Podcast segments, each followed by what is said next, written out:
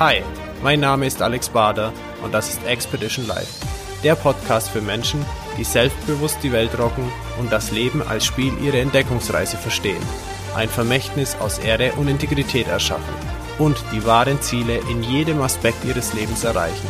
Ich freue mich, dass du da bist. And once again, it's time to be inspired and discover your way of life. Willkommen zu einer neuen Episode von Expedition Live Podcast. Heute habe ich jemand zu Gast. Sie ist in einer totalen Pionierarbeit unterwegs. Also ganz, ganz tolles und spannendes Thema, was sicherlich für die Menschheit überhaupt in den nächsten Jahren und Jahrzehnten sehr wichtig wird, was die Natur- und Klimawandel und so angeht. Ähm, das Thema soll sie gleich selber nennen. Bitte begrüßt mit mir Noemi Stadler-Kaulich. Hallo Noemi, grüß dich. Hallo Alex. Also ich freue mich jetzt aufs Gespräch mit dir und bin schon ganz gespannt, so ein paar Details zu erfahren, was du denn wirklich machst, denn du machst es ja nicht in Deutschland, aber erzähl gleich mal selber. Und am besten lass uns damit starten, was du heute machst und äh, wie du dazu gekommen bist, das machen wir dann im Anschluss. Also leg doch einfach mal los, was tust du heute? Moyes Nechter ist ein Grundstück von 16 Hektar, liegt im Tal von Cochabamba. Dort macht sich der Klimawandel stark bemerkbar und der Boden ist erodiert, sehr stark erodiert sogar. Und dort wird experimentiert mit Agroforst. Und zwar mit andinem Agroforst und dynamischen Agroforst, bei dem die einzelnen Bäume sehr nah beieinander stehen und auch mit Anbaukulturen vernetzt werden, sodass sich die einheimischen Bäume und andere Begleitarten mit den Anbaukulturen so gut verstehen, dass sie resilient werden gegen diese Klimaveränderungen. Diese Erforschung ähm, und Beobachtung passiert nicht nur durch mich, sondern auch durch Praktikanten und ähm, Abschlussstudenten, also Studenten, die hierher kommen und ihre Datenaufnahmen für ihre Abschlussarbeiten machen. Und ähm, wir haben schon sehr viele Belege, dass das gut funktioniert und äh, nicht nur, dass das gut funktioniert, sondern auch angewendet werden kann. Es wird auch umgesetzt im Rahmen von Projekten, die in, dort in der Region stattfinden. Und die Erfahrungen und Resultate bringe ich auch in andere Länder, in Lateinamerika, allerdings auch in Afrika und jetzt eben auch in Deutschland. Mhm, okay, und wo ist das jetzt nochmal genau? Einfach nur so geografisch, damit man jemand, der jetzt nicht so die Details kennt, sagt, ah, da ist es? Genau im Zentrum von Bolivien. Also wenn man Bolivien als äh, faustgroßen Fleck auf der Landkarte hat, ja. Dann geht man ins Zentrum, ins Tal von Cochabamba. Also Cochabamba ist das, die Departementhauptstadt und wir liegen 20 Kilometer von dieser Hauptstadt entfernt. Und äh, in unserer Region, in unserem Dorf wird noch Quechua gesprochen. Die Dorfversammlungen, die monatlich einmal stattfinden, zu denen man auch gehen muss, äh, finden in Quechua statt, also der Indianersprache von dort. Und ähm, diese ganze andine Region leidet sehr stark unter den Klimaveränderungen, vor allen Dingen Unterwassermangel. Okay. Und was ist jetzt so dein und äh, eure, euer Ziel ähm, von dem Ganzen, wenn du jetzt auch sagst, du trägst es jetzt auch in die Welt hinaus, vor allem jetzt auch nach Deutschland? Das Ziel ist, dass die Anbaukulturen und die Obstgehölze sich peu à peu anpassen an die Klimaveränderungen, beziehungsweise dass sie durch die Begleitarten, Bäume und Sträucher geschützt werden vor den Klimaveränderungen insofern als dass ähm, Gehölze, die ähm, tiefe Wurzeln haben und deshalb resistent sind gegen die gegen weniger Regen, gegen Trockenheit, dass sie dann von weit unten das Wasser hochholen, dann über ihre feinen Wurzeln an den Boden weitergeben und die daneben stehenden Anbaukulturen oder Obstgehölze davon profitieren können. Okay. Also es klingt schon mal sehr spannend, auf jeden Fall wirklich etwas ähm, pro sozusagen für die Veränderung, die in der Natur und Klima passiert. Richtig, und es ist auch keine neue Erfindung. Die Inkas, hat man festgestellt, durch Bohrungen in äh, Sedimenten, haben Agroforst bereits vor dem, dass die Spanier nach Lateinamerika gekommen sind, angewendet. Etwa vor 1000 Jahren gab es im Andinen Raum eine Klimaveränderung. Die Temperaturen stiegen. Es gab nicht mehr so viel Regen. Die Trockenzeiten haben sich verlängert.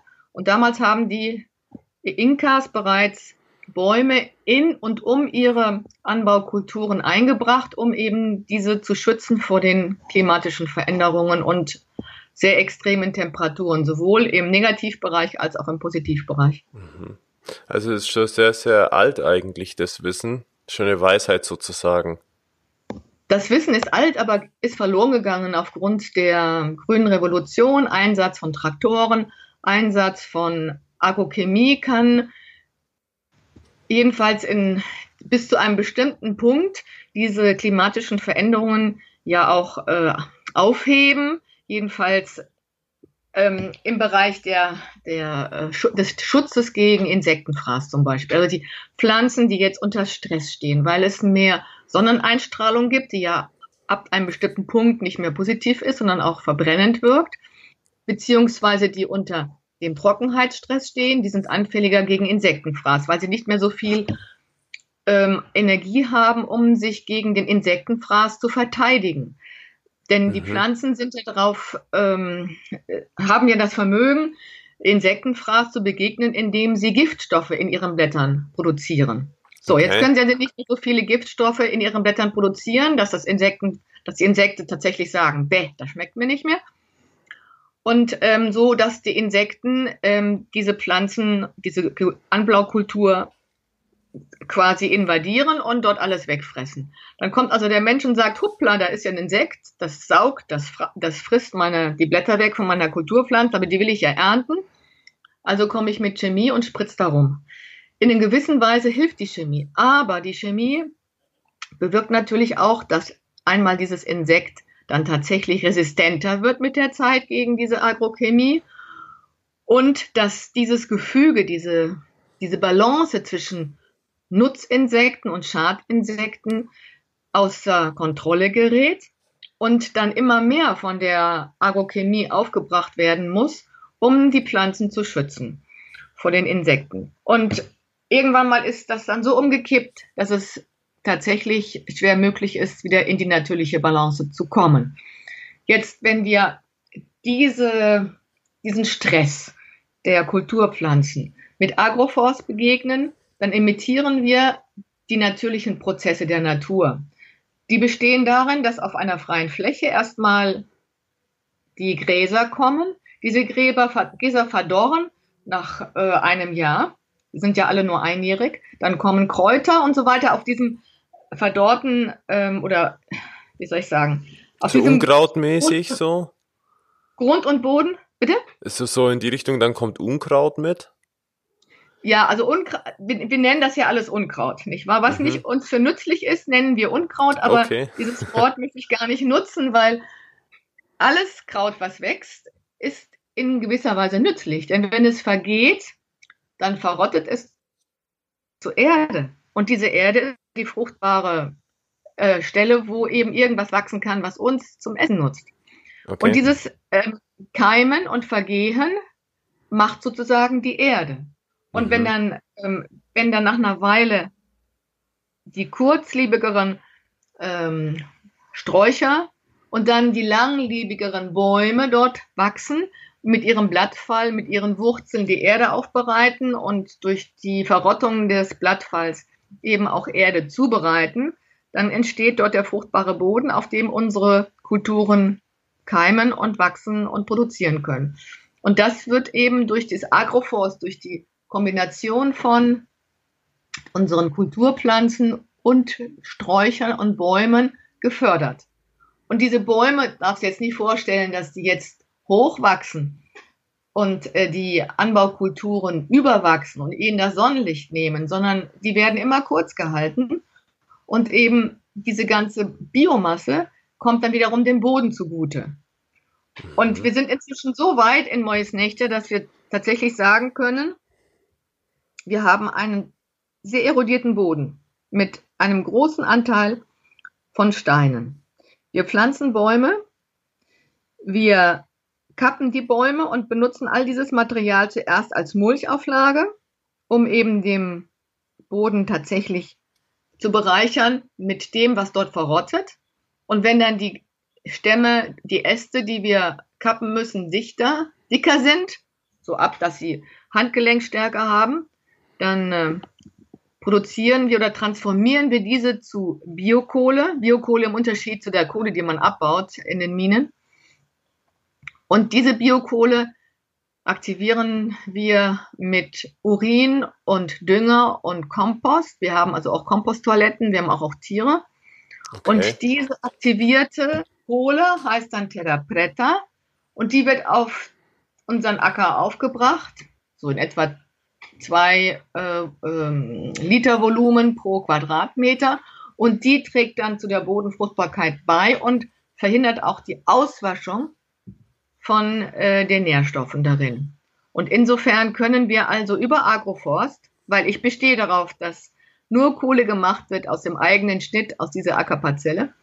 Mhm. Äh, durch Agroforst können wir also nachhaltig unseren Boden verbessern. Und zwar nachhaltig heißt in dem Fall tatsächlich, dass die Nährstoffe nicht ausgeschwemmt werden. Also die Stickstoffe, die Nitrate darin, die werden nicht weiter unten in den, in den Unterboden ähm, runtergewaschen, wo sie dann auch wieder das Trinkwasser verunreinigen, sondern sie bleiben auf der Wurzelebene. Und jetzt kommt noch das Tricky dabei. Kohle ist ein Kohlenstoff, eine Kohlenstoffsenke. Und zwar über Jahrhunderte. Das heißt, wir binden so Kohlenstoff, der in die Luft entweichen könnte durch Verbrennung im Boden. Also wir machen aus diesem Gehölz, das wir schneiden müssen. Nicht Asche, sondern Kohle. Und das ist eben der große Unterschied bei der, bei der Transformation. Okay. Also jetzt sind wir ja schon unglaublich tief reingegangen. Ich habe mir auch ein paar Notizen gemacht, was ich dich gleich noch fragen möchte. Aber eine Frage brennt mir ganz besonders auf den Lippen, ähm, Noemi, und zwar, wie bist du denn zu dem Ganzen gekommen? Also ähm, wie war so dein Weg zu sagen, hey, ich gehe nach Bolivien und äh, jetzt mache ich das da? Nach Bolivien bin ich gekommen, weil ich ähm, etwa zeitgleich mit dem Abitur einen Bolivianer kennengelernt hatte, der mich dort in dieses Land mitgenommen hat. Das Land hat mich, fasziniert. Die Familie steht bis heute zu mir, obwohl ähm, der Vater meiner Kinder und ich uns ähm, nach ungefähr 16 Jahren Partnerschaft getrennt haben. Und ähm, dann war ich mit den Kindern nach Deutschland gekommen und habe dort ähm, einen deutschen Mann kennengelernt. Und äh, wir hatten uns vorgenommen, in, nach seiner Verrentung äh, noch etwas Sinnvolles zu tun. Und für mich kam dann nur Bolivien in Frage. Und dort haben wir dann ein Grundstück gekauft. Und dieses Grundstück ist sehr, sehr steinig gewesen, sodass es nur äh, möglich war, Bäume zu pflanzen. Und unterwegs haben wir jemanden getroffen, der uns gezeigt hat, wie man Agroforst macht.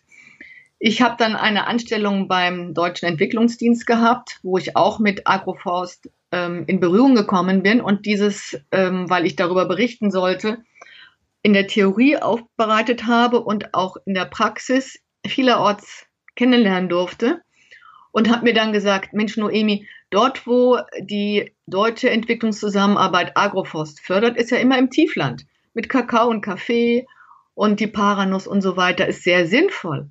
Aber es ist das, was die, die Produktion ist, alles vor Export, also zum Exportieren nach Europa und sind vor allen Dingen Genussmittel. Aber was die Bolivianer und auch die Andenbevölkerung isst, das wächst ja alles in den andinen Tälern.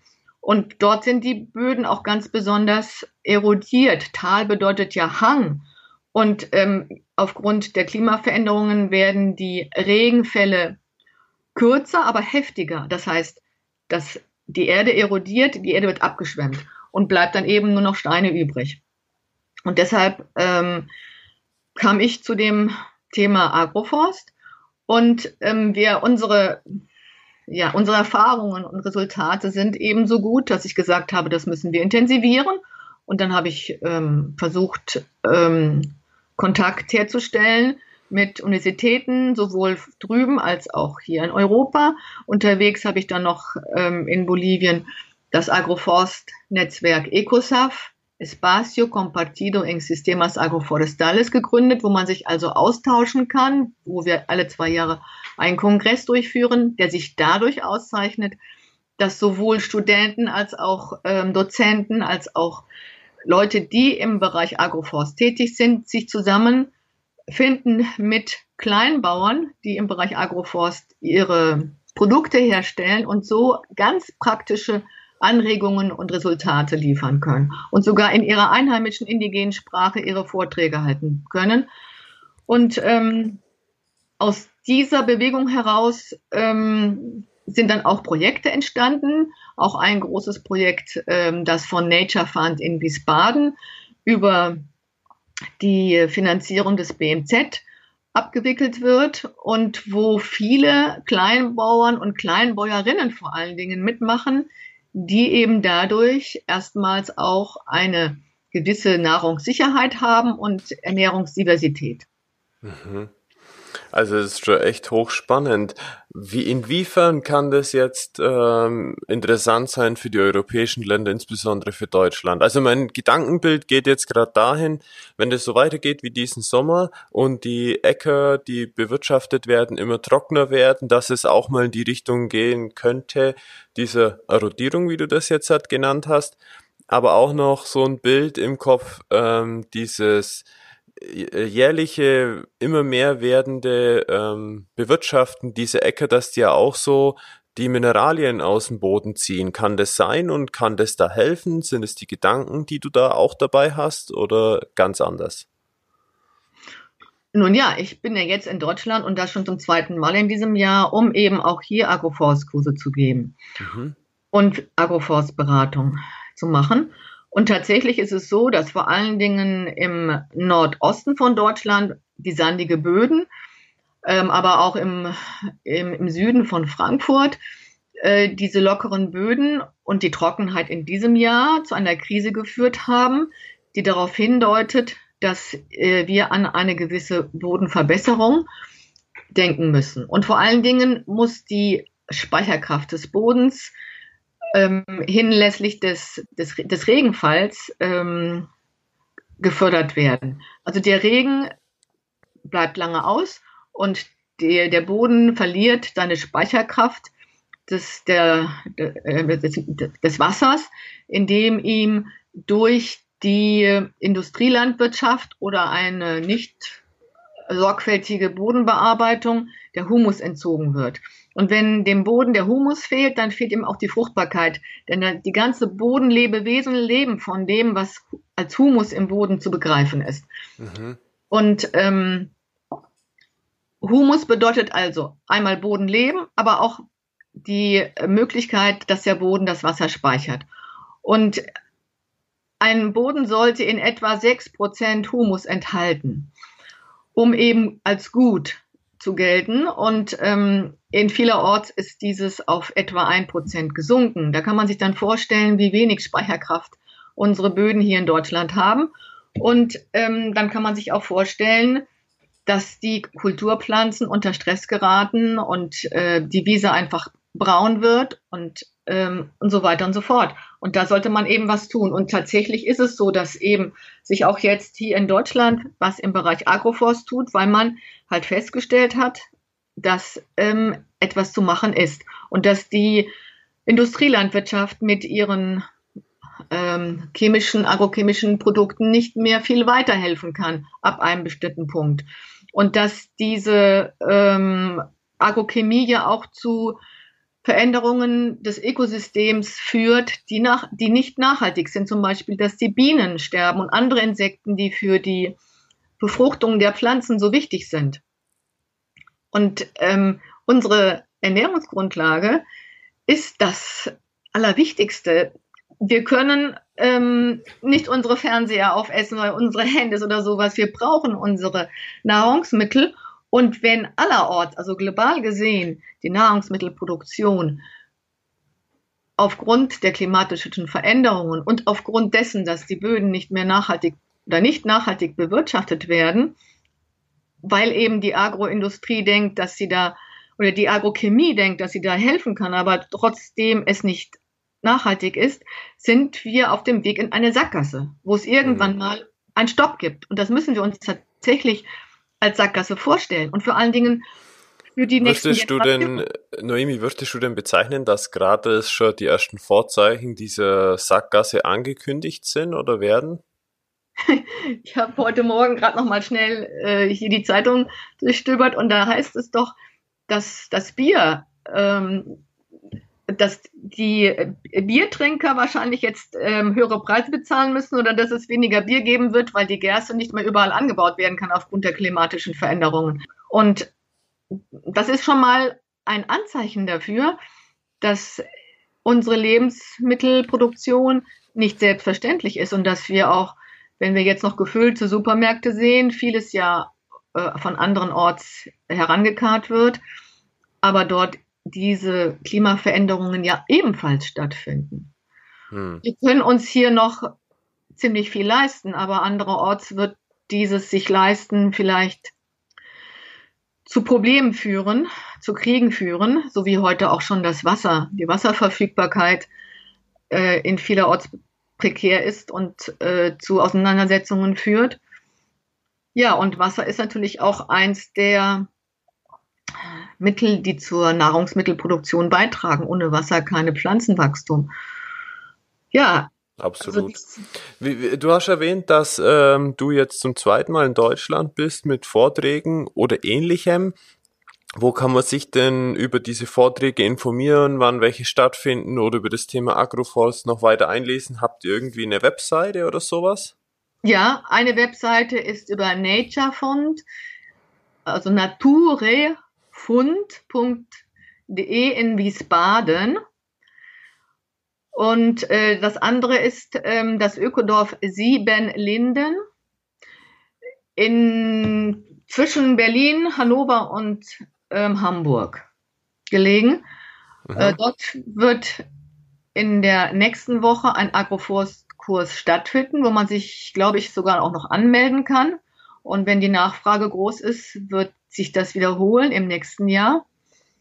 Und Siebenlinden soll auch, wie, soweit ich weiß, ausgebaut werden als ein Kompetenzzentrum für Agroforst, wo wir eben auch auf größerer Fläche mit halb mechanisierter Acker, Agroforst, äh, erstellen wollen. Ja, super. Also dann werde ich auf jeden Fall die Links zu den beiden Themen, äh, die du jetzt genannt hast, mit in die Shownotes reinschreiben, dass wenn jemand da sich weiter informieren möchte oder sich sogar einen Termin vormerken möchte für einen Vortrag, der kann da nachschauen. Richtig. Wie ist es denn so, die kann man vorstellen in deinem Leben so Bolivien und und äh, du bist ja dann schon viel herumgekommen auch oder viel unterwegs ähm, so über dein Leben. Hat es irgendwelche Herausforderungen für dich gegeben die dich ganz speziell geprägt haben? Ja ich mich hat immer speziell geprägt wie Menschen in anderen Weltteilen leben welche Anstrengungen sie über sie unternehmen müssen, um zu überleben und welche Lebensfreude sie dennoch haben, obwohl das Leben für sie so schwer ist und auch welche Kreativität sie aufwenden, um zu überleben. Das sind ganz einfache Dinge, aber auch mal größere Dinge. Und ähm, das zu beobachten und diesen Leuten jetzt im Thema Agroforst, wo ich mich jetzt eben gut auskenne, ähm, ja, Grundlagen zu geben, Wissen äh, zu geben, aber auch von ihnen zu lernen. Das ist eins der schönen Sachen, die ich in meinem Leben lebe. Und für mich ist Wissen eben auch die Verantwortung, die ich trage, Wissen weiterzugeben. Mhm. Und vor allen Dingen auch im Hinblick der nächsten Generationen. Also, dass unsere Erde tatsächlich, ähm, da gibt es so ein schönes Wort, enkeltauglich wird. Mhm. Und ähm, die nächsten Generationen, genauso wie wir, über die Ressourcen verfügen, um ein würdevolles Leben zu leben. Mhm. Jetzt, wenn du sagst so enkeltauglich, ja, würde mich jetzt mal deine Meinung dazu interessieren. Der digitale äh, Vormarsch von den Handys und Techniken und so weiter ist ja sehr, sehr laut, ähm, vor allem bei uns hier in Deutschland. Ähm, wie würdest du das jetzt halt einschätzen, wie wichtig das für dich, für euch ist und im Zuge des Begriffs enkeltauglich zusammenpasst mit dem, was du täglich umsetzt? Also die Digitalität hat einen großen Vorteil. Sie verbindet die Wälden und lässt oder, oder äh, ermöglicht, dass Leute in entfernten, entfernten Winkeln teilhaben können an Wissen, was in einem entfernten anderen Winkel äh, erprobt worden ist. Mhm. Und ähm, dieses finde ich sehr sinnvoll. Und heutzutage auch, äh, wie soll man sagen, ja, notwendig. Aufgrund auch der schnellen Veränderungen, die wir erleben, da können wir uns nicht erlauben, jetzt noch lange zu erforschen oder lange zu experimentieren. Natürlich ist Erforschung, wissenschaftliche Erforschung, die auch ihre Zeit kostet, wichtig. Zum Beispiel, um tatsächlich zu erhärten, welches sind die Veränderungen im Boden, die dazu beitragen, dass ein Begleitbaum eine Anbaukultur unterstützt. Aber zuerst mal können wir das ja mal auch beobachten und eben dann ähm, anderen Leuten weitergeben. Und die können das dann in ihrem Ökosystem erproben mit den Pflanzen, die sie vor Ort anbauen und als Begleitpflanzen aussuchen. Insofern halte ich die Digitalisierung tatsächlich für eine Bonität, also für etwas sehr Gutes, was dazu beiträgt, den, dem Einzelnen äh, in seiner Produktivität zu unterstützen. Mhm. Natürlich gibt es noch wieder das andere Phänomen, dass man äh, dazu damit viel Zeit verschwendet, die ganzen ähm, Austausche mit Lappalien und so weiter oder die Fake News. Muss ich aber gestehen, dass ich gar nicht so viel Zeit habe, mich damit abzugeben, mich mit der eigenen Meinung darüber zurückhalten möchte. Es gibt bestimmt auch viele Leute, die sehr viel freie Zeit haben und die einfach warten müssen auf irgendwas äh, und dann vielleicht damit sich eher die Wartezeit verkürzen können. Welche Vorteile hat es denn konkret für euch? Wie nutzt ihr die Digitalität und, und das Online-Sein? Also ihr seid online auch dort in Bolivien, oder? Ja, sicher. Also online sein. Wenn ich jetzt nicht über, ähm, ähm, über Internet und WhatsApp mich verständigen könnte mit Universitäten in Deutschland, wenn ich drüben bin. Oder jetzt, wenn ich hier bin mit den äh, fünf, sechs Studenten, die in Moyes Nächter sind, dort ihre Datenaufnahme machen oder anders wie beitragen ähm, zu den Aktivitäten, die ähm, auf dem Grundstück Moyes Nächter als Agroforst Experimentierstelle passieren, beziehungsweise dort ihre Datenaufnahme machen. Wenn ich mit denen nicht diesen Kontakt hätte oder die Möglichkeit hätte, sie zu kontaktieren, sie zu beraten, wenn sie mal einen Text zuschicken, den ich dann durchlese, den ich sage, da könntest du noch was verändern, da ist das so dargestellt, dass es vielleicht missverständlich ist, ja, dann ähm, wäre ich sehr eingeschränkt mit dem, was, äh, was meine tägliche Arbeit ist, um dazu beizutragen, mehr Wissen über Agroforst zu haben. Und genauso Sie. Sie. Sie würden dann einen Text machen und wenn ich dann wieder zurückkomme, erst erfahren, dass Sie da vielleicht ähm, etwas verändern müssten, was natürlich viel besser gewesen wäre, wenn ich Ihnen das sofort hätte sagen können. Mm, mm. Also für mich ist diese Digitalität wunderbar. Okay, also, wir können jetzt ja. auch miteinander reden, du und ich. Ja, absolut, absolut. Ähm, darf ich das dann so richtig verstehen, dass es auch noch in so einer Pionierphase ist? Agroforst ist in einer Pionierphase und das kann man auch daran feststellen, dass es noch nicht wirklich ähm, Gesetze gibt, die Agroforst stützen. Das gilt sowohl für hier als auch für Bolivien.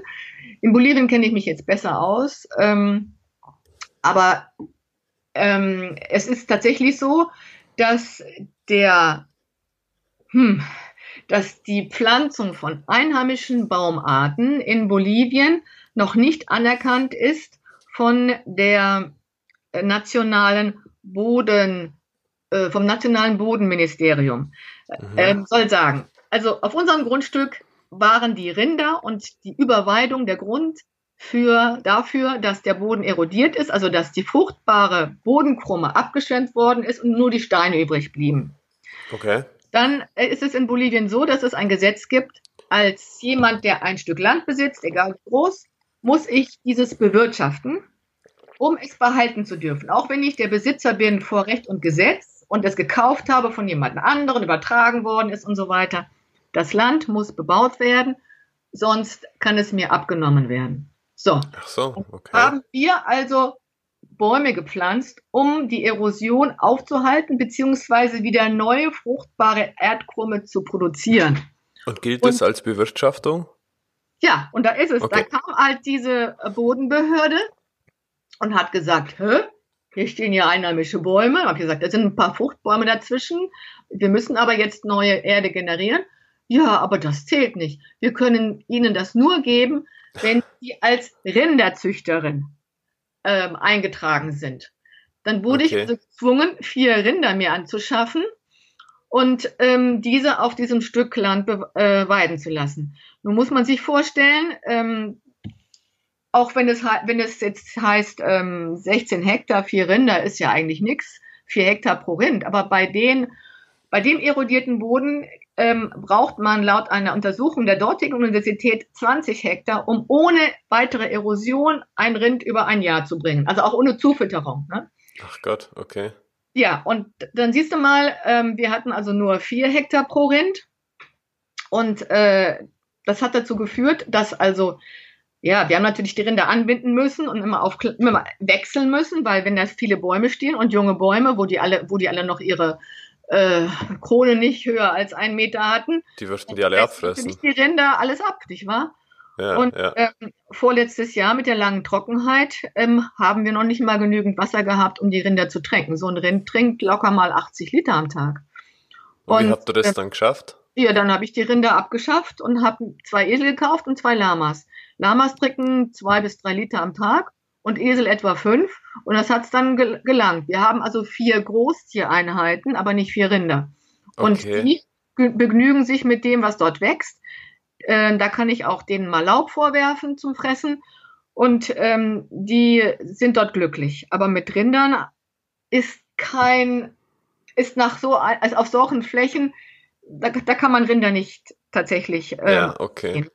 Aber es ist auf jeden Fall spannend, mal von der Seite das zu sehen. Eigentlich ist das ja auch eine wirtschaftliche Rechnung. Wie funktioniert das Ganze zueinander? Ja, also wir, bei uns ist alles noch Zuschussbetrieb. Denn ähm, wir hatten also schon die ersten Früchtlein. Wir haben auch schon die ersten Vermarktungen gehabt, wobei ich dann Leute eingeladen habe, ihre Früchte zu pflücken und dann eben pro Kilo zu bezahlen, weil wir nicht so viel ähm, Möglichkeiten haben, ähm, Arbeiter einzustellen aus finanziellen Gründen. Mhm. Und ähm, dann kam letztes Jahr ein Feuer und hat 90 Prozent der Agroforstflächen zerstört, sodass okay. auf 11,2 Hektar, das wurde amtlich festgestellt, äh, sozusagen wieder die Pflanzen hochziehen müssen. Ich habe auch wieder viel gepflanzt. Wir haben sogar dieses Jahr schon gepflanzt.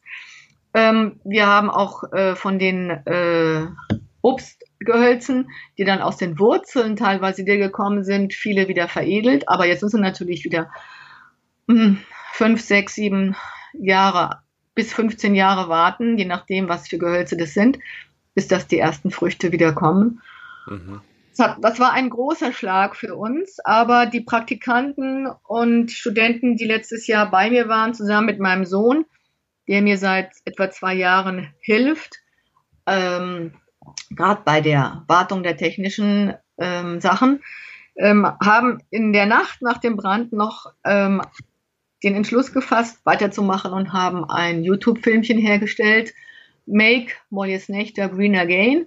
Mhm. Das also ähm, an sich anschauen. Und ja, den packe ich auch direkt mit in die Show Notes rein. Mhm, genau. Und ähm, da kann man also nachschauen, was da passiert ist. Und Jetzt, ein Jahr nach dem Ereignis, gibt es dort eine Studentin, die ähm, die Daten aufnimmt, welche Arten wiedergekommen sind, wie viel Biomasse sie produziert haben in dem einen Jahr. Und das sind wichtige Daten, die dazu beitragen, auch für zum Beispiel Feuerversicherungen, die es dort noch nicht gibt, ähm, beizutragen, auch beizutragen dazu, wenn wir einem Bauern beraten, welche Arten er anpflanzen soll. Falls ihn ein Feuer erreicht, würden, würden wir also wissen, diese Arten kommen wieder, dann braucht man nicht nachzupflanzen. Also es gibt spannende Ergebnisse und ähm, die führen wir jetzt durch. Hm. Ja, absolut. Was, was, was würdest du denn sagen für Erfolge, die ihr gefeiert habt derzeit so oder, oder erfahren habt in der ganzen Zeit? Was war besonders entscheidend, damit die Erfolge haben realisiert werden können? Nun ja, entscheidend ist, dass wir mit unseren Ergebnissen und Erkenntnissen und auch Beobachtungen, weil nicht alles kann sofort wissenschaftlich untersucht werden, ähm, dass wir die sozialisieren, dass wir die be bekannt geben über die Kongresse von dem Netzwerk EcoSoft zum Beispiel, dass da ähm, daraufhin eben Projekte aufmerksam werden und sagen, ja, das finden wir gut, dass Bauern ähm, darauf aufmerksam werden und nach Projekten verlangen, also Unterstützung in dem Fall für die Einrichtung einer kleinen Agroforstparzelle, dass die ersten Bäuerinnen und Bauern, die eine Agroforstparzelle erhalten haben, diese gut pflegen und dass die Nachbarn neugierig werden. Oh Mann, das ist ja eine Stelle, die immer grün ist. Wie viel mussten du da hm. gießen? Oh nee, eigentlich gar nicht viel, weil dieses Konsortium sich ja gegenseitig schützt vor Evaporation, also vor Verdunstung der Feuchtigkeit, vor Hagel, vor Schlechtwetter, weil mhm. die Stickstoff äh, speichernden Pflanzen eben über ihre Blätter und über ihre Wurzeln Stickstoff abgeben an die Kulturpflanzen und so weiter und dann neugierig werden, das auch haben wollen, dass die, mhm. die bereits damit wirtschaften und Erträge haben, die über, darüber hinausgehen, mhm. das, was die Familie verzehren kann, dann eben auch das von sich aus erweitern. Also das ist, sind für mich die Erfolge, die wir verzeichnen. Also gerade so die Bekanntgabe und das Viralgehen sozusagen, dass sich das ja. herumspricht. Dass sich das herumspricht, dass sich ähm, Bauern und Bäuerinnen darauf einlassen, dass sie ähm, nach Projekten fordern, dass sie ihr Munizip, ihre Gemeinde mit dem Budget, das die Gemeinde ja jährlich bekommt, darauf hinweisen, wir wollen das ähm, und wir möchten unterstützt werden und wir tragen dann wieder dazu bei, dass hier eine bessere äh, Nahrungsmittelversorgung besteht, beziehungsweise wir verkaufen die Produkte an die Gemeinde selber, die dann wieder damit das Schulessen finanziert, also gesunde Produkte, weil in Agroforstsystemen ist ja gerade der natürliche, das natürliche Gleichgewicht herrscht dort vor, wo man nicht ähm, spritzen muss gegen Insekten, weil nämlich die Pflanzen die Stärke haben, sich selbst zu wehren, beziehungsweise es dort Pflanzen gibt, die einheimisch sind und die dann als eine Repellentwirkung haben gegen die Schadinsekten, beziehungsweise die über ihre Wurzeltätigkeiten die den Boden gesund halten, sodass die Kulturpflanzen keinen Dünger brauchen und auch gestärkt sind äh, gegen Krankheiten. Und das alles trägt dazu bei, dass eben diese Gemeinde dann äh, besser versorgt ist und einen Überschuss erwirtschaften kann und dadurch eben auch das Leben für die Leute besser wird. Hm. Sehr schön. Sag mal, was sind denn so aus deiner Sicht, was sind denn so aus deiner Sicht die Vision, die nächsten 10, 20 Jahre, wenn ihr jetzt gerade in der Pionierphase seid oder sogar weitergehen? Wo soll das Ganze für euch hingehen? Was wollt ihr erreichen? Ganz wichtig ist, dass wir wissenschaftliche Erkenntnisse haben über Agroforst. Und ähm, dieses kann insofern passieren, dass eben Abschlussstudenten zu uns kommen nach Mois Nechter, ähm, Zentrum für andine Agroforstwirtschaft, und dort ihre Datenaufnahmen machen und darüber ihre Abschlussarbeit schreiben. Ähm, und zwar aus allen Herrenländern. Wir sprechen dort Spanisch, Quechua, Englisch, Französisch und Deutsch. Mhm. Ähm, und ähm, dass aber dann auch diese wissenschaftlichen Erkenntnisse aufgenommen werden von der Politik und die Rahmengestaltung der Politik so ist, dass diese Anwendung gerade bei den Bauern auch anerkannt wird. Denn es ist ja nicht nur, dass ich in Agroforstsystemen nat natürliche oder ökologische Lebensmittel produziere. Es ist ja auch eine Umweltserviceleistung. Agroforstsysteme sind Lebensraum für Insekten die dann auch die Nachbarparzellen befruchten. Ähm, äh, das sind äh, Überlebensräume für Wildpflanzen. Und ähm, dieses und, und für ein ausgeglichenes Klima. Sie binden CO2 und so weiter. Das sind also alles Umweltleistungen, die die Agroforstsysteme bewirken und diese sollten anerkannt werden. Und ähm, diese Politik, die Politik muss das mitgestalten und fördern. Mhm wäre für mich eine ganz, ganz wichtige, ein ganz wichtiger Punkt, sowohl hier als auch äh, in anderen Ländern. Und ich fordere das sogar ein. Das wäre ein großes Ziel, das erreicht werden sollte, Denn die Agrarindustrie fährt uns vor die Wand oder fährt uns in die Sackgasse. Und das müsste man einfach mal erkennen. Die Preise, die hier in Leb für Lebensmittel ausgegeben werden, gerade hier in Deutschland, ich bin jetzt äh, seit zwei Wochen hier, beinhalten nicht die Konsequenzen, die diese Lebensmittelproduktion in unseren Ökosystemen verursacht. Sprich Verunreinigung von Trinkwasser, sprich CO2-Emissionen, sprich Bodenverdichtung, sprich ähm, versimpelte Ökosysteme, die nicht mehr die Ökosystemleistung erbringen können, die wir für unser Überleben benötigen. Okay, und das ist da quasi noch nicht beinhaltet. Nein, die Lebensmittelpreise beinhalten das nicht. Oh, okay, in den, ähm, in den Ökoläden äh, zum Teil sicher gibt auch, ähm, wie gesagt, die äh, fairpreisigen Lebensmittel auch aus Übersee gut, aber die ähm, le viele Lebensmittel in den normalen Discountern beinhalten diese ähm, Verunreinigungen oder die Zerstörung unserer Lebensumwelt nicht. Mhm. Okay. Ja, also hochspannend, hochspannend, Noemi. Danke, dass du dabei bist und diesen Podcast hörst. Wenn dir diese Folge gefällt, du eine Erkenntnis für dein Leben oder Integrität gewonnen hast, dann schreibe eine Bewertung auf iTunes und abonniere den Expedition Live Podcast für künftige Episoden. Nutze die Chance jetzt gleich und trage dich auf www.alexbader.com für den Newsletter ein. Hier bekommst du laufend ergänzende Inhalte rund um ein Leben voller Verantwortung und Integrität.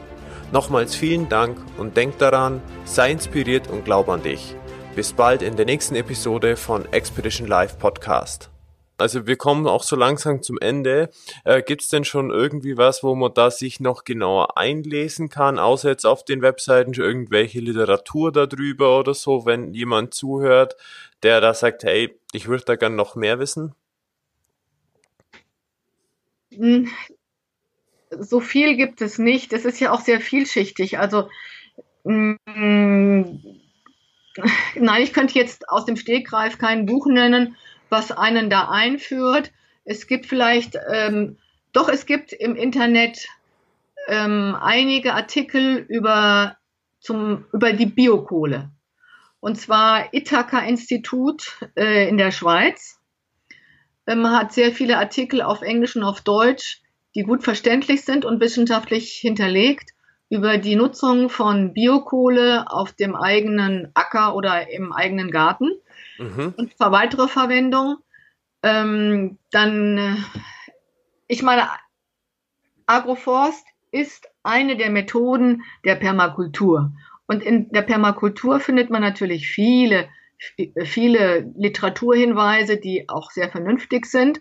Und alles, was den Boden bedeckt, ist tatsächlich etwas, was dazu beiträgt, den Boden zu bereichern und unsere Lebensmittelproduktion für die Zukunft äh, abzusichern. Mhm. Und ähm, deshalb ist Permakultur eine sehr vernünftige Sache. Wir müssen uns vorstellen, dass die Mutter Erde genauso bekleid, bekleidet sein möchte wie wir selber. Wenn wir uns ohne Kleidung in Wind und Wetter und Sonnenstrahlung stellen, dann verbrennen wir oder wir erfrieren.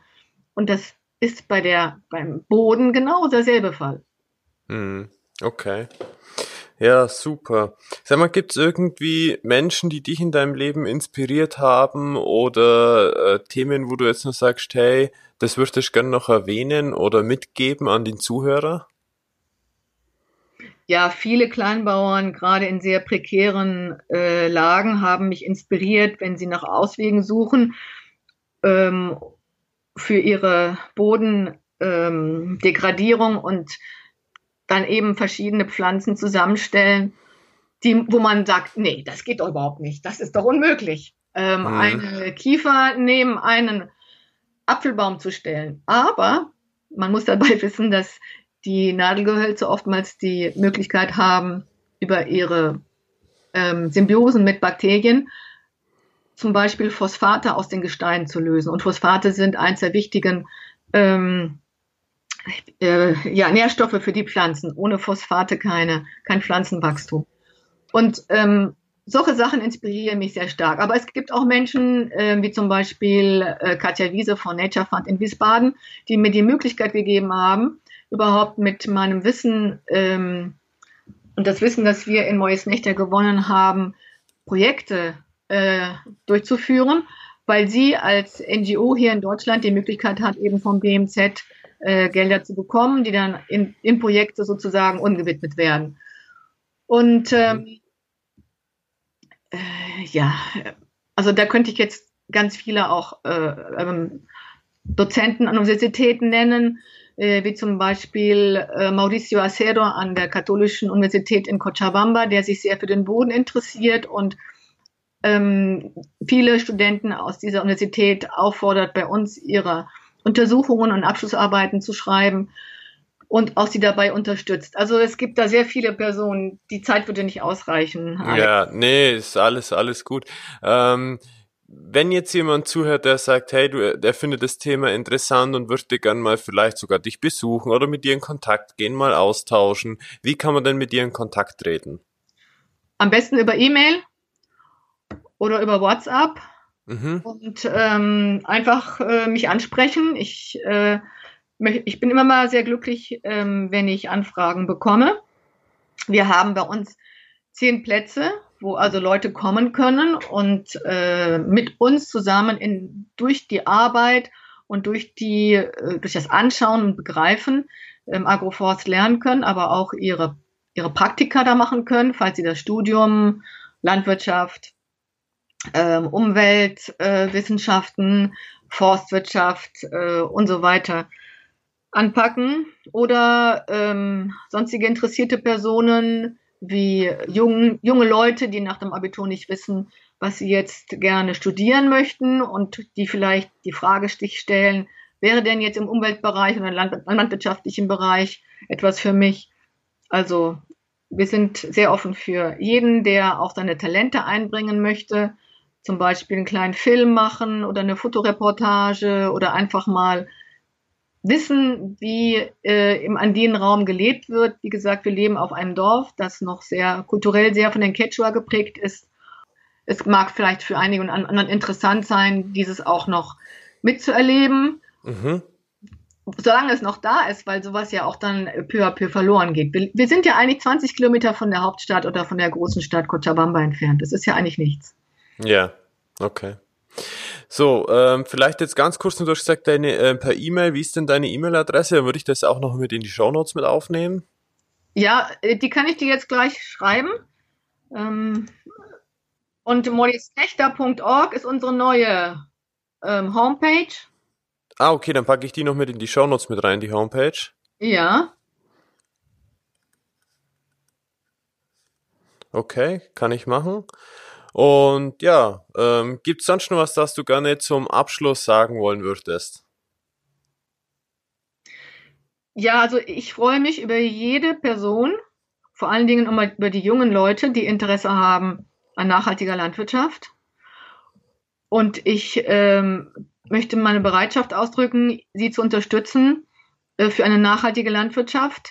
Denn das ist sehr, sehr wichtig für das Überleben der Menschheit auf diesem Planeten. Und dass wir in einer, in Ökosystemen eben leben, die tatsächlich äh, für uns lebenswert sind und die die volle Fülle an Flora und Fauna enthalten, ähm, die die Möglichkeit haben, dort zu überleben und beständig zu sein und uns eben mit den Ressourcen versorgen, die wir benötigen. Wasser und Luft und Ernährung. Sehr schön. Noemi, ich danke dir fürs Gespräch. Wir sind am Ende. Ähm, es freut mich sehr, dass ich mit dir in äh, Kontakt bin. Ich wünsche dir und äh, deinem Team und den Menschen, die dich besuchen, unterstützen und mit denen du sprichst, ganz viel Erfolg bei dem, was ihr vorhabt. Eine ganz tolle Sache, ähm, die sicherlich äh, in den nächsten Jahren und Jahrzehnten noch große Auswirkungen haben werden. Ja, danke dir, Alex, für die Möglichkeit, dass ich hier ein bisschen von mir erzählen durfte und von dem, was wir machen. Sehr gerne. Mach's gut. Noemi, ciao. Danke, ciao.